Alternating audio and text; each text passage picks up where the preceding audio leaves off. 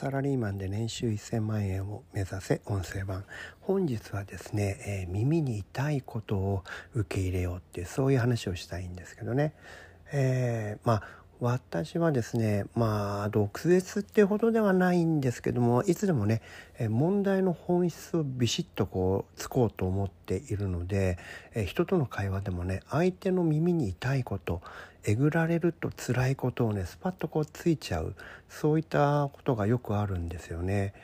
でね、つまり言われたくないこと、触られたくないこと、触れてほしくないことをね、ビシッとこう言っちゃうわけですよ。でね、この時の反応がね、真っ二つに分かれましてね、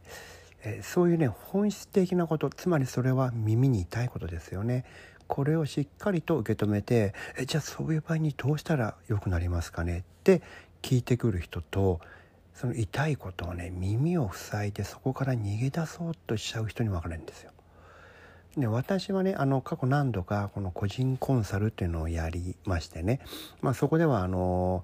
ちろん有料なんですけども、そこではね、当然ですが今の人生で何らかのお悩みとか困難をね抱えている人たちが、相談者として来るわけですね。それを僕らがコンサルして、どうしたらいいかって、どうやったら解決するかということをお伝えする、そういうコンサルをするわけですよ。で、我々はこれお金をもらってやってるわけです。しかもそこそこ高いお金をいただいてるんで、こちらとしてもね、もう相手の耳に痛かろうが聞きたくなかろうが、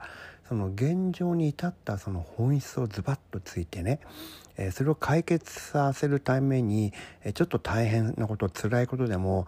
つまり本人さんね、あんまりやりたくないと思ってることでもバシバシやってもらうっていう、そういう姿勢でですね、4ヶ月ぐらい追いかけるんですよ。毎月1回ぐらいミーティングをして、Zoom でミーティングをしてね、じゃあどうしたらいいか、じゃあこれをやってみましょう、あれをしてみましょうということをね、ケツを叩いて、僕らがお尻を叩いてですね、やってもらう。それを4ヶ月続けるとね、成果が出せるわけですね。これはなんか人生版のライズアップみたいな感じがするわけですよ。で、ケツを叩いてるね、私たちの方だって、その人が痛がってるっていうのは分かってますよ。この状況はね、さぞ切ないだろうな、辛いだろうなってことも分かっていて、それでもね、お金をいただいてしまったので、その責任として言わないわけいかないって、そういうつもりでやってるんですよね。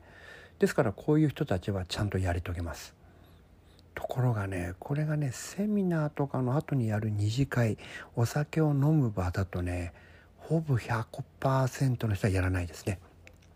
そういう場でもいろんな相談を受けるんですよ。で、僕はそういう時サービス精神旺盛なので、お酒を飲んでる場でね、お金をいただかずに同じようなことをね、コンサルしちゃうんですね。あそこはこれが問題だからこうした方がいいよ、ああいうふうにしなきゃいけないよってことをビシッと言っちゃうわけです。もちろんこれも同じようにね、相手がね、耳を塞ぎたくなるようなこともね、相手が逃げ出したくなるようなこともね、はっきり言うわけですよね。ところがね、この場合にほとんど何もやらないですね、こういう人は。つまりね、何もしないでダラダラと時間だけが過ぎて、時間切りになっちゃうことが多いですよね。これね、どんな問題をそういうね、その問題を解決させる旬の時っていうのがあるんですよね。ここでちゃんとやったら解決しやすいよっていう時間軸があるんです。その時にやらずに逃げ続けていると、問題はどんどん悪化していってね、治りづらくなるんですよね。特にね、お子さんの問題とか夫婦関係の問題ってそれに近いですよね。で、そういう相談を私に持ちかけてくる時って、旬のど真ん中か最後のチャンスってことが多いんですよ。それが僕らには分かってるから、かなり力を入れて説明するんですが、それ以前のところでね、自分に耳が痛いこと、都合の悪いこと、聞きたくを受け入れない人が多いんですよ。これね、不思議ですよね。これだから、なぜかっていうと、ただだからなんですよね。先ほどのケースは高いお金を払ってますから、お金払ったらもったいないでしょ、やんなければ。ね、ところがね、ただだとね、同じ話を聞いても、ただだからいいかと。お金払ってないってことは、そこまで真剣に直したいと思ってないのかもしれませんよね。お金を払うってことはどうしても直したい、